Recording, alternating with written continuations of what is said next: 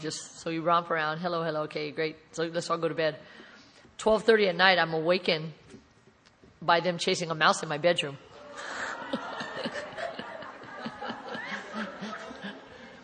so, did they catch it?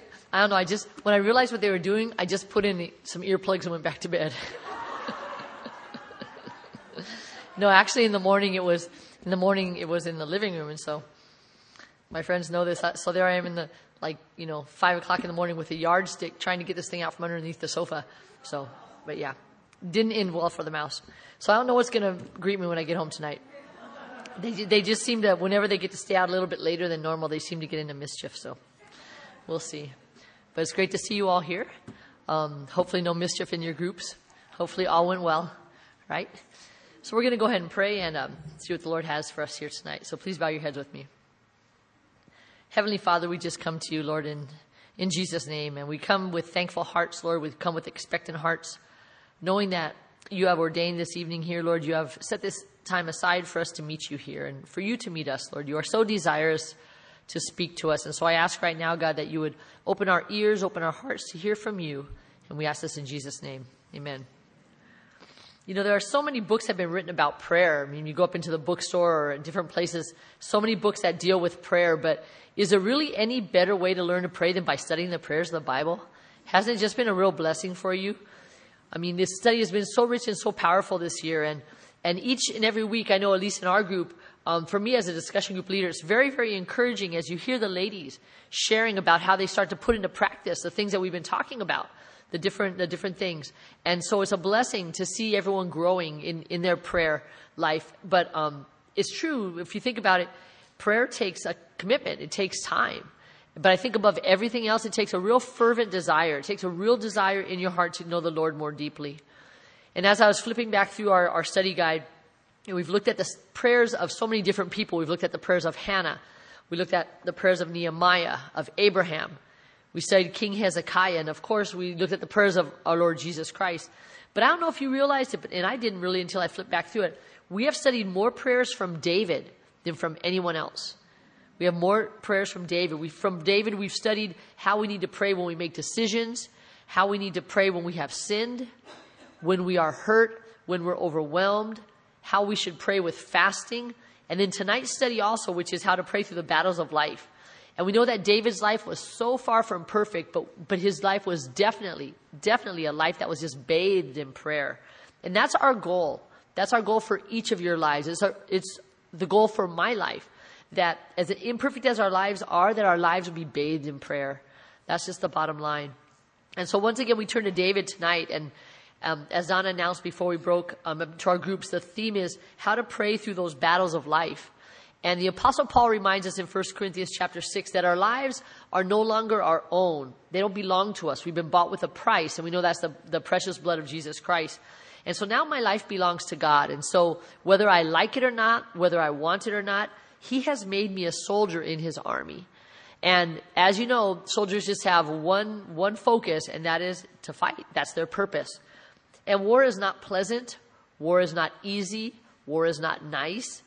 We know it's ugly. We know it requires courage. We know that it requires commitment. In fact, Paul in 2 Timothy 2 3, he reminds Timothy by saying, You must endure hardship as a good soldier of Jesus Christ. Some of the battles that we face are short, others are going to be long. There are some battles we can plan for, and other ones are going to catch us totally by surprise. And there, there's going to be seasons in your life where you really aren't in any battle. You're not really experiencing anything. And if you're there right now, then enjoy it, right? But use that time. Use that time to train and to strengthen your faith. When somebody's not deployed out in, in the battlefield, doesn't mean they sit around the base and do nothing. You know, they're constantly training. And so we as believers, if we don't find ourselves in the midst of a battle, we need to take advantage of this time and continue to strengthen our faith. So while our Bible study is always every, every study is for every person, we know that tonight's topic, the whole idea of being in a battle, is especially for those of you who are in a battle right now. And that's my prayer is that you would find yourself very, very encouraged as we look at David's example here, as we learn how to pray through life's battles. And so as we go through the passage tonight, which is in 1 Samuel in chapter 30, is verses 1 through 19. As we look at it, we're going to break it into three sections.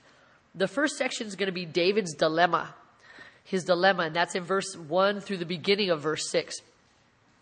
After that, we'll look at David's decision, and that's the second half of verse 6 through verse 8. And then we'll close by looking at David's deliverance. That's verses 9 through 19. So David's dilemma, his decision, his deliverance. And as I said earlier, his life wasn't perfect, but our lives aren't perfect either. But he did turn to the Lord to get through those tough, tough times of his life. And so we want to open God's word tonight and see what we can learn from, from David's example here. So first of all, we're going to take a look at David's dilemma. And that's in, I said, verse 1 through the beginning of verse 6. And when you read in your study guide, you saw that little part, that little introduction that we have. And it kind of gives us some background information into what led up to this chapter, to this situation in 1 Samuel chapter 30.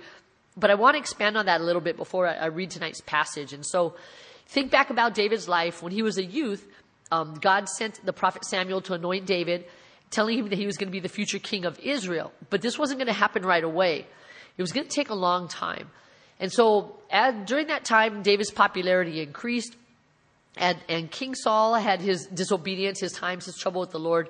And there came a moment, because of Saul's disobedience, that God sent Samuel the prophet to tell Saul that the Lord had removed him from being king. And so Saul began to pursue David to kill him at that point. And God delivered David on several occasions out of Saul's hand. And the reverse was also true. There were times when David spared Saul's life. In fact, he spared Saul's life twice. The second incident was in 1 Samuel 26. Now, so 1 Samuel 26, David spares Saul's life. And then in 1 Samuel 27, in verse 1, it says, And David said in his heart, Now I shall perish someday by the hand of Saul. There's nothing better for me than I should speedily escape to the land of the Philistines, and Saul will despair of me to seek me any more in any part of Israel. So I shall escape out of his hand. So David was so tired of running, he was so tired of, of hiding from Saul that he decided to go into the land of the Philistines, thinking that, okay, Saul's not going to follow me over there. He's going to leave me alone. In 1 Samuel 27 and verse 4, it says that when Saul did hear that David had left Israel and he had gone to the land of the Philistines, that he did stop looking for him. So it's as if David's plan worked. David stayed there among the Philistines for a year and four months. He was there. That plan, as I said, outwardly it appears to have worked, but that plan brought some consequences on his life that he never anticipated at all. So when he's there, he seeks refuge with this king called Achish. He's a king of the Philistines. And the king gave David um, and 600 men who followed him this city called Ziklag that they could dwell in there. So King David and his 600 men used Ziklag kind of as a base. And they went out in these raiding parties. And they would go out, they would raid the Amalekites and go raid these other peoples. And when they would raid a city, they would kill everybody, men, women, and children, so nobody could escape. And so when David would go back with all this spoil, with all this loot, he would tell Achish that he had raided Israel and he had been killing his own people. And so Achish thinks now that David is being hated by his own people and he's truly turning, you know, to stay with the Philistines. Now, all of David's lies began to unravel once, though, when Achish invited David to go to war against the nation of Israel. The Philistines were going to attack Israel. Achish says, You're going to come with us. David said, I'm with you. And although he said that he was ready to go to battle, I can only imagine in his heart what was going on at that point. But God spared David. He spared David from having to go fight against his own nation. And so when the other Philistine lords got there, they all gathered around, and when they saw David in with Achish's troops, they said, David can't go to battle with us. They didn't trust David, that he wouldn't turn on them. So David was, King Achish sent David back to Ziklag. And that's where our story starts today in 1 Samuel 30. That tells us what happened when David and his men, they get back to their village, when they get back to the village of Ziklag. So I'm going to read in, in 1 Samuel 30, I'm going to read verses 1 through the beginning of verse 6. And it says, Now it happened when David and his men came to Ziklag on the third day that the Amalekites had invaded the south, and Ziklag attacked Ziklag and burned it with fire, and taken captive the women and those who were there from small to great. They didn't kill anyone, but carried them away and went their way. So David and his men came to the city, and there it was, burned with fire.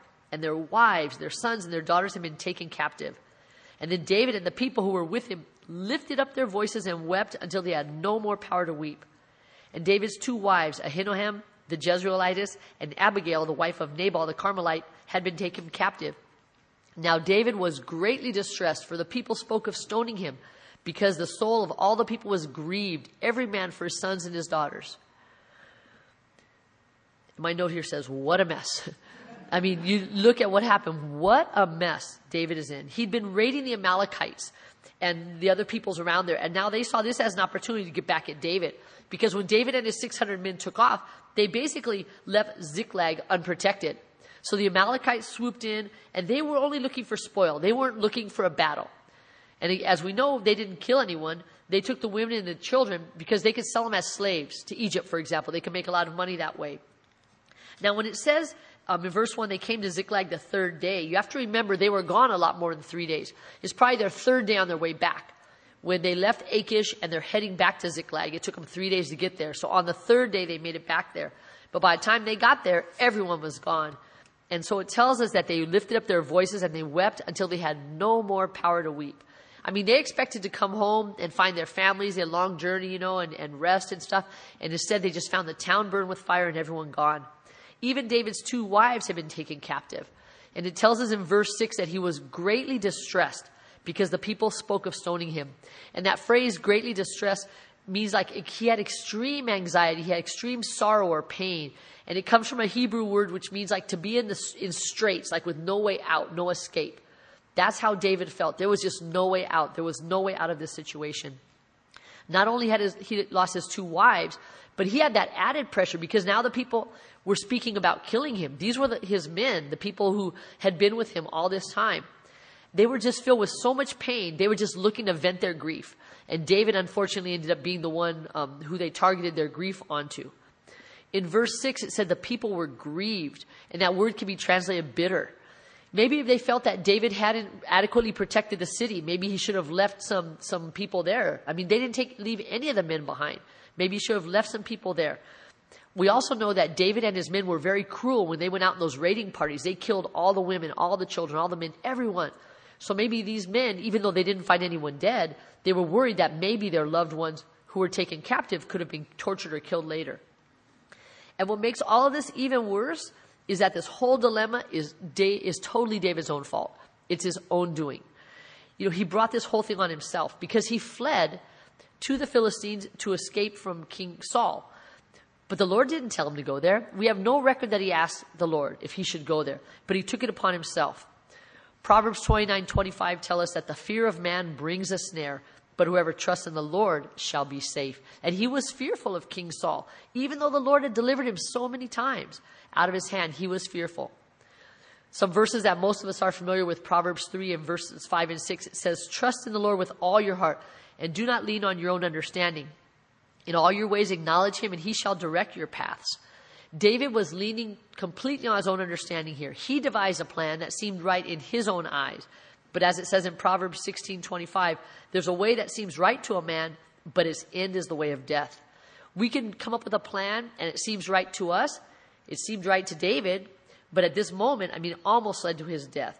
And you know, if we admit it, our the plans that we concoct, they never play out as brilliantly as we think they will. They just don't. We come up, we think we've got it wired, we think we cover all of the bases, and then it never happens, right? And made me really think, you know, David's dilemma isn't that different from ours. Because I know the majority of the problems that I experience are self inflicted. I mean, if I want to be quite honest, the majority of the problems that, that I go through is because I didn't put the Lord first. I didn't ask God what He wanted me to do. A lot of times, what I do is I just come up with an idea, I run with it, and I ask God to bless it.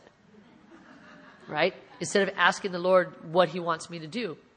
Now, one of my favorite verses in the Bible, you know, people talk about life verses or our family verse. Um, this is probably a new verse for many of you. I bet none of you have this verse as your verse. Feel free to take it after tonight, but write it down. I'm going to read it. You can look at it later. It's Ecclesiastes 10.1. Ecclesiastes 10.1. And it said, it says, dead flies putrefy the perfumer's ointment and cause it to give off. Don't laugh. Never mind.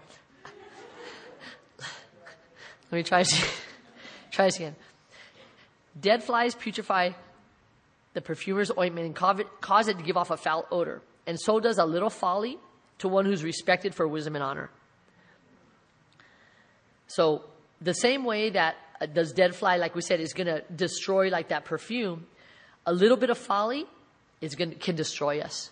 It can destroy us. As a believer in Christ, I want to demonstrate wisdom. that my decisions, that my words, my actions, my priorities, I want to live in such a way that I'm going to honor God. But you know, it only takes a little bit of folly for me to mess all of that up. It just takes a little bit. And the same way, like we said, that dead fly is just going to ruin that perfume when it falls in there. Little bit of folly, couple dumb things, couple dumb decisions, mess everything up. And it, it especially my example among among um, non-believers. You know, we're always trying to share with people about Christ, and we want our life to be that example. But um, when the time comes, if we don't live and seek God's wisdom, then we put the, we put that example that we've been building at risk. The, um, James brings up the same idea in James 3:13. He says, "Who is wise and understanding among you? Let him show by good conduct that his works are done in the meekness of wisdom." So how do we show that we're wise and understanding? By our good conduct. That's how we show that our works are done in the meekness of wisdom. And true wisdom, ladies, is meek.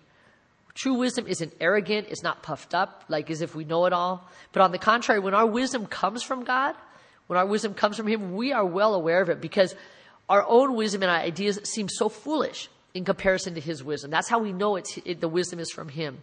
So if we want to be considered wise by our family, by our friends, by our coworkers, if we want to be wise, considered wise, then our conduct has to demonstrate that we're relying on God's wisdom and not our own wisdom. And so it could be that even tonight, maybe you find yourself in a difficult situation. And if you're honest with yourself, it's really your own fault. Maybe, for example, you spent more money than you have, and so now you're in debt. We bring these things on ourselves. Or you were dishonest. Maybe you lied and you said something, but now it's coming back to you. It's gotten to that point where you have to lie to cover the lie, right? And we've all had that happen before. Or maybe you said some unkind words that hurt someone who's very close to you and you wish you could take them back, but you know that we can't. And so now that relationship is strained, but it's because of what we said, because of what we did, right? We bring these things on ourselves. Or maybe it's just been a series of not so great choices in the past and they didn't seem like a real big deal at the time, but then all of a sudden you realize that the consequences of these choices, they start piling up in your life. And so if I'm in a dilemma or if I'm in a problem and it's my own fault or my own doing, like David was, then the question is, okay, so what should I do?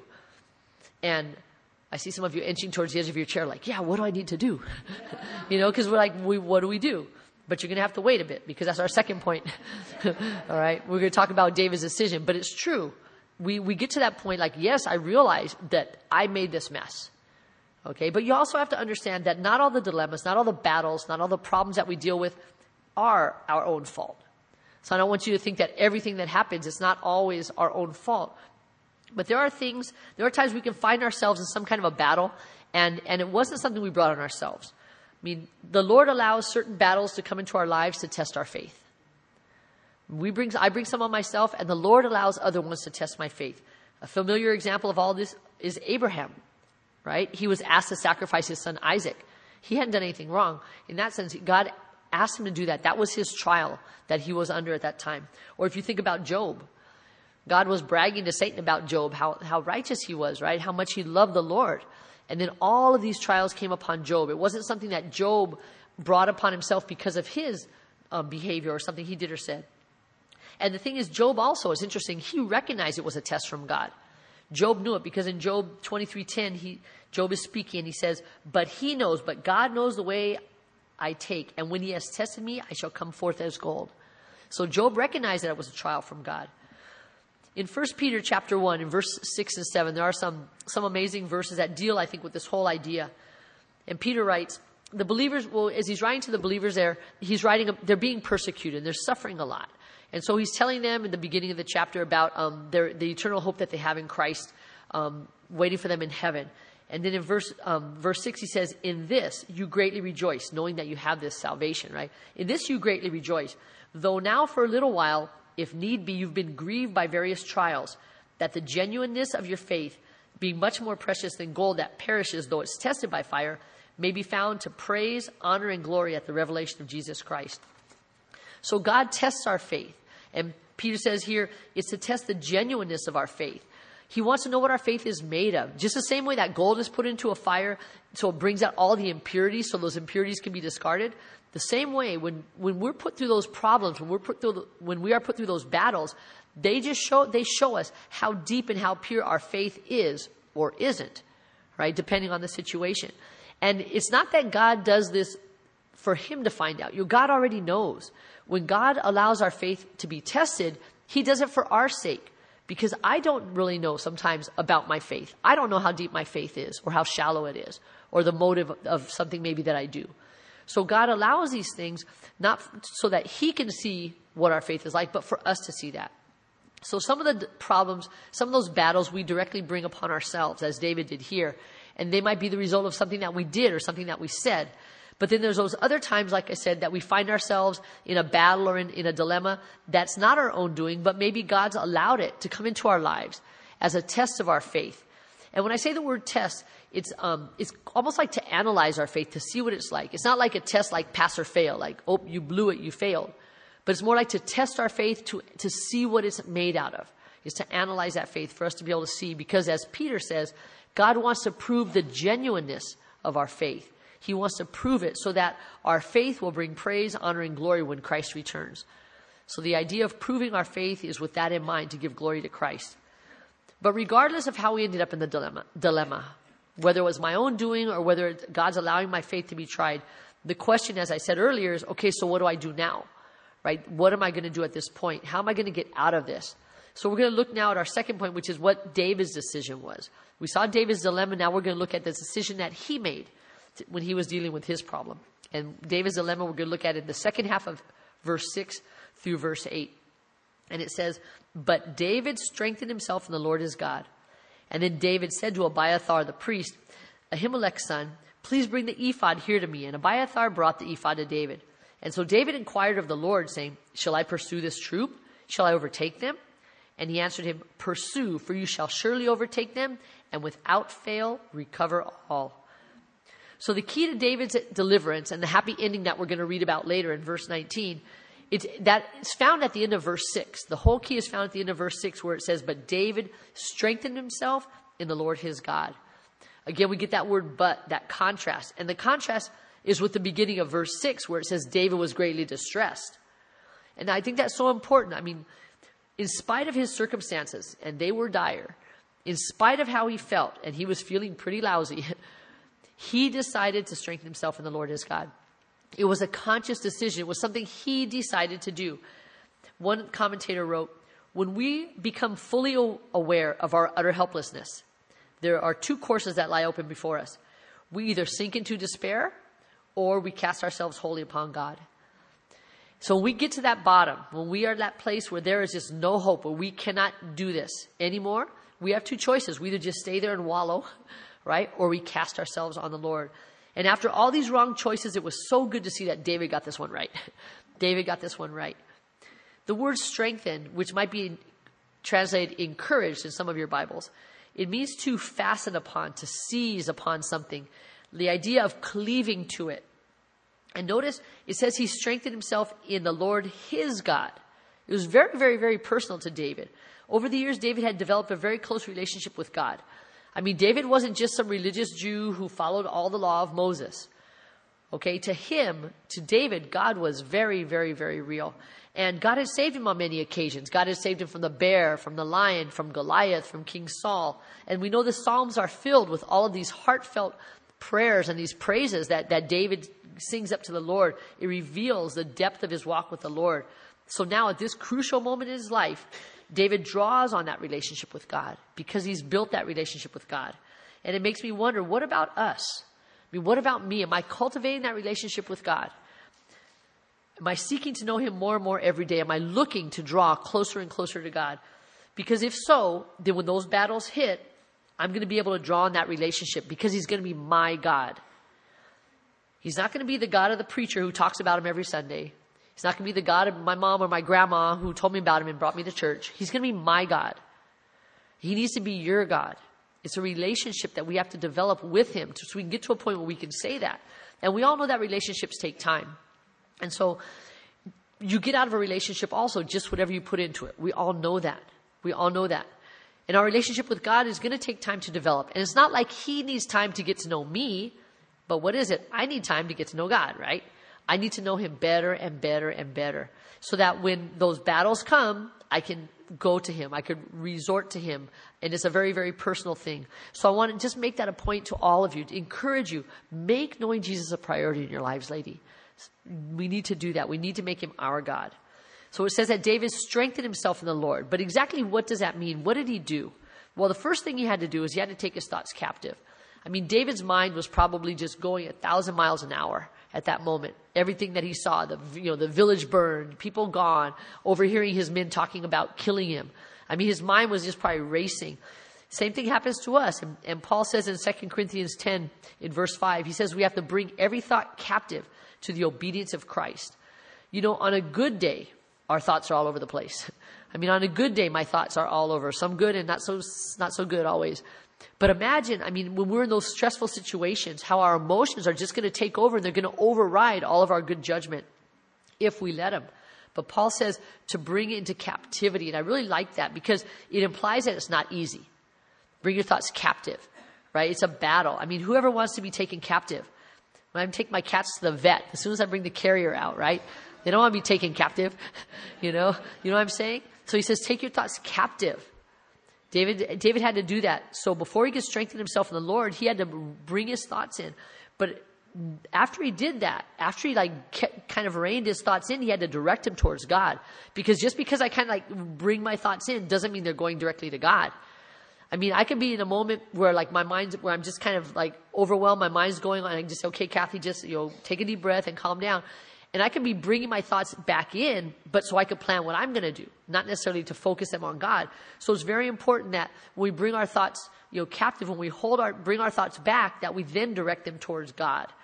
James 4 8 says, Draw near to God and he will draw near to you. That's what David was doing at this moment.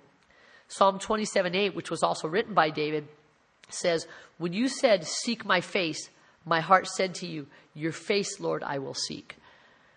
So God is calling to David, Seek me. And he says, I will seek your face after I finish watching my favorite program. I will seek your face after I finish talking to my girlfriends. No.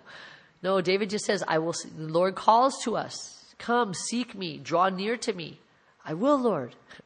No, now, right? We all know that. We all know that.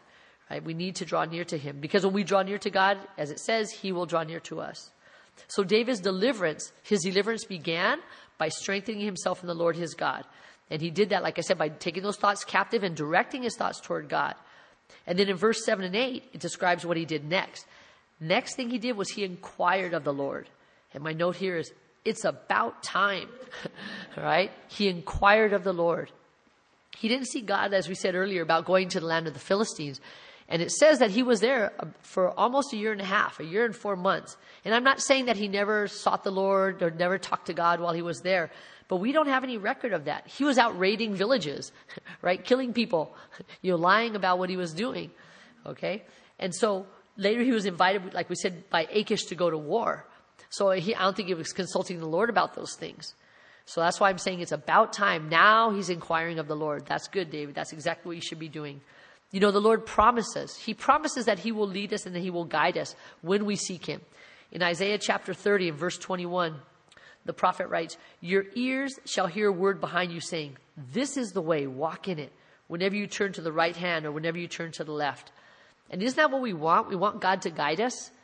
Over here, do this, step this way, watch out for that. That's what we want the Lord to do, and He says He will.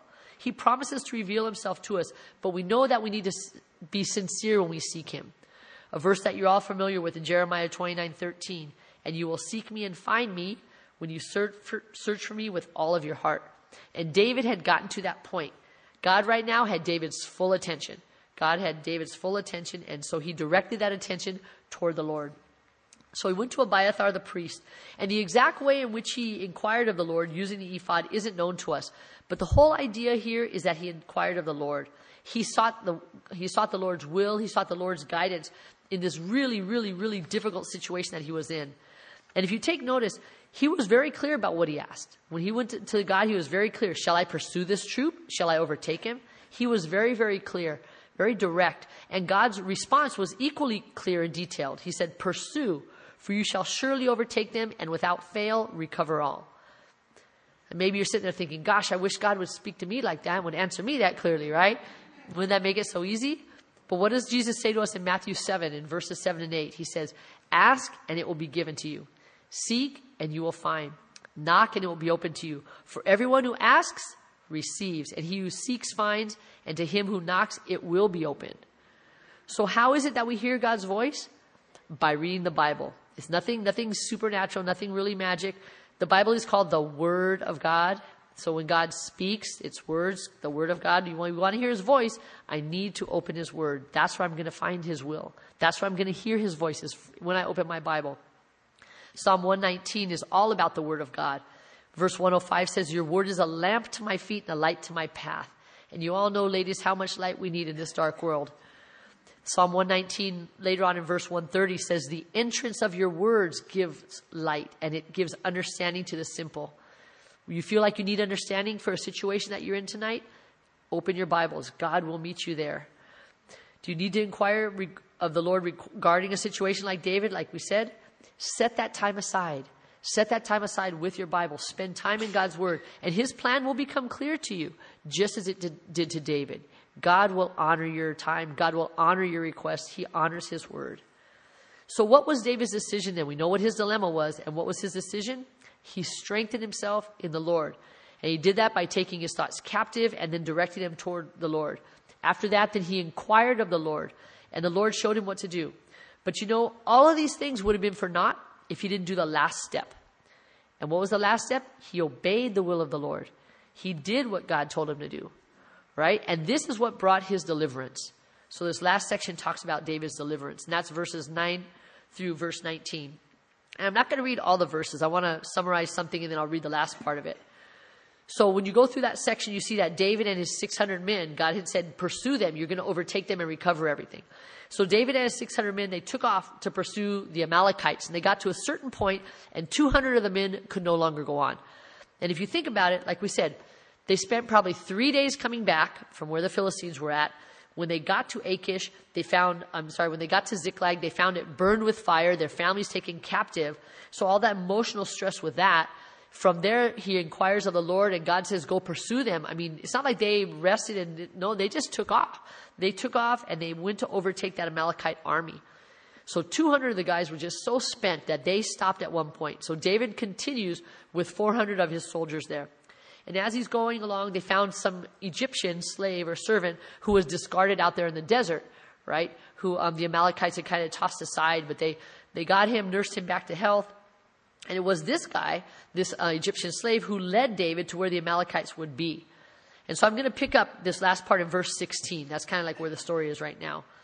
And so then it says, and when he, so when that Egyptian slave had brought David, had brought him down, there they were, there the Amalekites were, spread out over the land, eating and drinking and dancing because of all the great spoil which they had taken from the land of the Philistines and from the land of Judah. Then David attacked them from twilight until the evening of the next day. Not a man of them escaped, except 400 young men who rode on camels and fled. So David recovered all that the Amalekites had carried away, and David rescued his two wives, and nothing of theirs was lacking, neither great or small, sons or daughters, spoil or anything which they had taken from them. David recovered all. Here, when I talk about David's deliverance, I'm referring to his deliverance from that dilemma that he was in. The fact that his men were ready to stone him. Okay, that's the deliverance I'm talking about because this, and this deliverance was accomplished by his obedience. Once he inquired of the Lord and once the Lord made clear to him what he wanted him to do, he obeyed the will of the Lord. And I know I've said this before. Well, it sounds really simple. Just obey. But just because something's simple doesn't mean it's easy, right? And what God told David to do truly was not easy. As we said, they'd been marching for three days. Emotionally, they were just drained. Um, then here they are. It says that they had, it says the Amalekite army was spread out over the land. And while we don't know how large that army was, it had to have been huge because it says no one escaped except 400 young men. So it makes no one escaped except these 400. It makes it sound like those 400 were an inconsequential number. No one escaped except those 400 who rode away on the camels. I mean, it wasn't half the army that escaped, or would have said something, you know, half the army escaped. But No one escaped except those 400 guys which means they must have had a whole lot more that they were able to kill. David only had 400 tired soldiers, right? And if you think about it, he attacked them for basically 24 hours straight, from twilight till evening of the next day. Right? God promised David the victory, but it wasn't going to be easy. You know, last week in Glorious Study, the, the, our topic, the, the title was Your Will Be Done. And in that study, we saw the victory that Jesus won on the cross. And we saw that that victory on the cross, it came after Jesus submitted himself in obedience to the Father's will. He was obedient and his obedience to the Father's will, will, that's what led to his victory on the cross.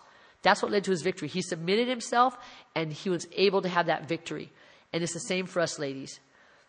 And, you know, there may be some of you here tonight who believe that you are being obedient to what God has shown you, but that victory hasn't come.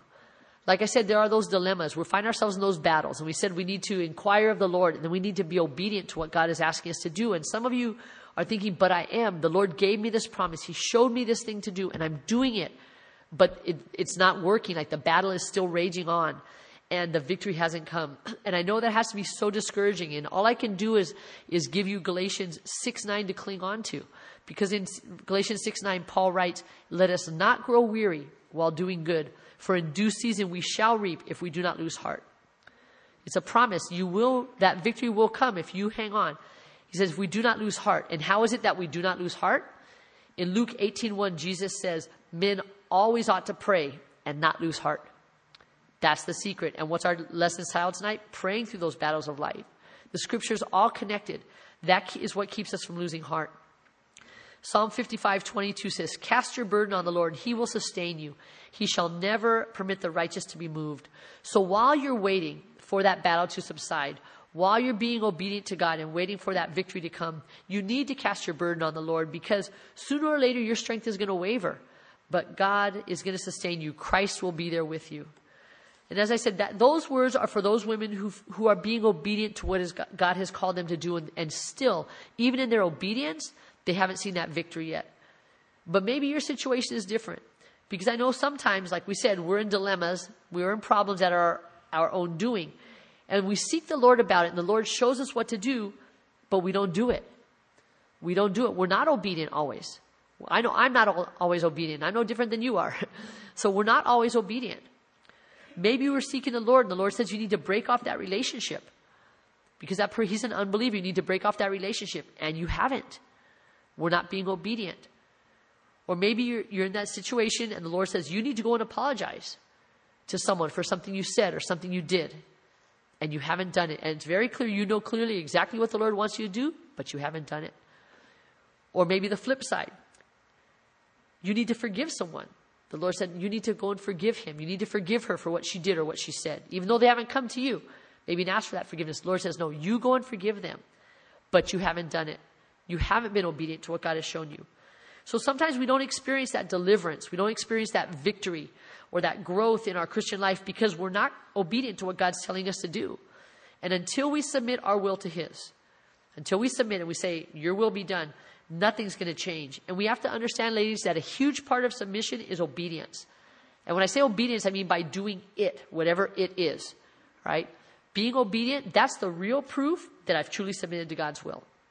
Because I can say that I want God's will in my life. I can say I want God's will in a certain situation, but until I'm obedient to what He's shown me to do and I actually do it, then nothing's probably going to change. And I can't blame anyone else except myself. So obedience is a huge part of submission.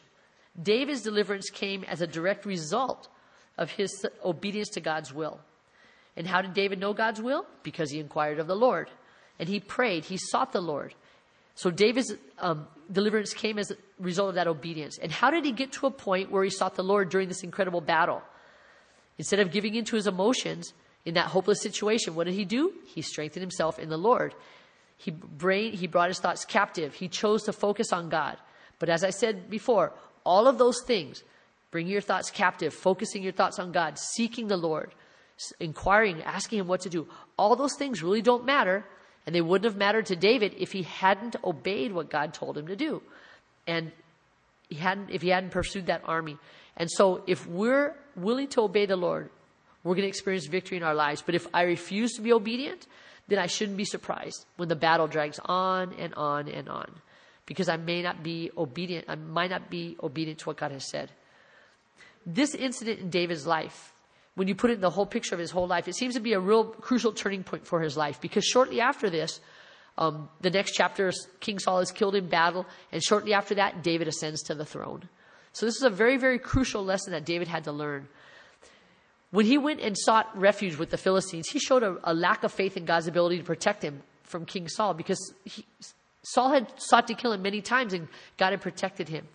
But he, at that point, he said, You know, I'm, I'm tired of running. And so he, he left instead of depending on God. He actually also showed a lack of faith, if you think about it, in God's promise because God had anointed him and said, You're going to be king.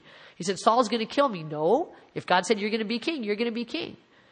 So he had this lack of faith, but God used this situation to chasten David. He used his bad choice to chasten him, and it worked though, because when the moment came and his men spoke about stoning him, David didn't take matters into his own hands. He could have just kind of, you know, took, you know, took them under his authority again and, you know, remember the allegiance, remind them the allegiance they had pledged to him and just kind of, you know, quelched like that mutiny right there. But he didn't do it. At that moment, he turned to God. One commentator said, true faith and spiritual power have their foundation amidst the dust and the ashes of self abasement and self distrust.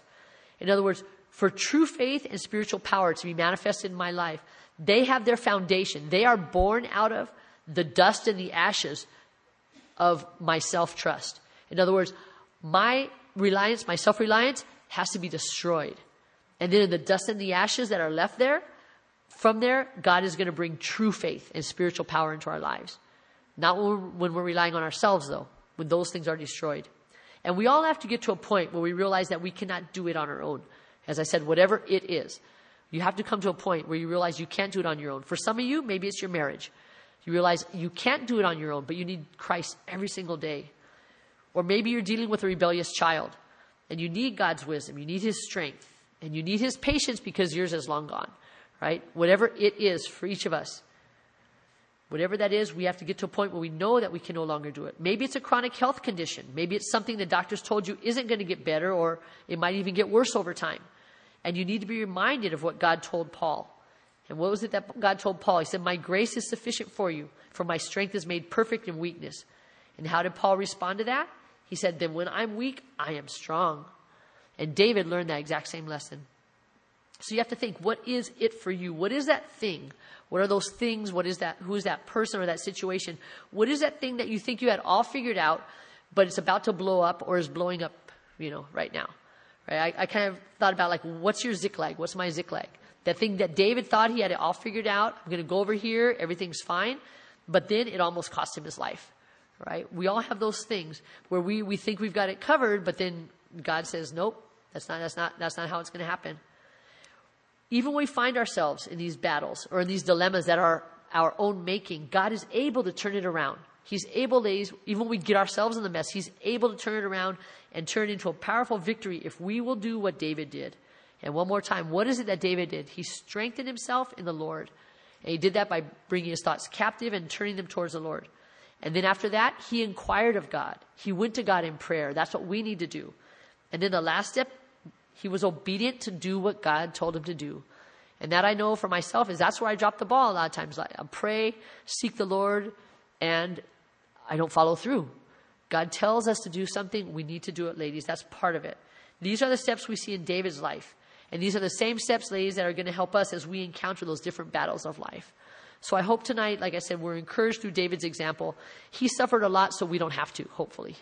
right? We can look at what he went through and we can learn from it. Let's go ahead and pray.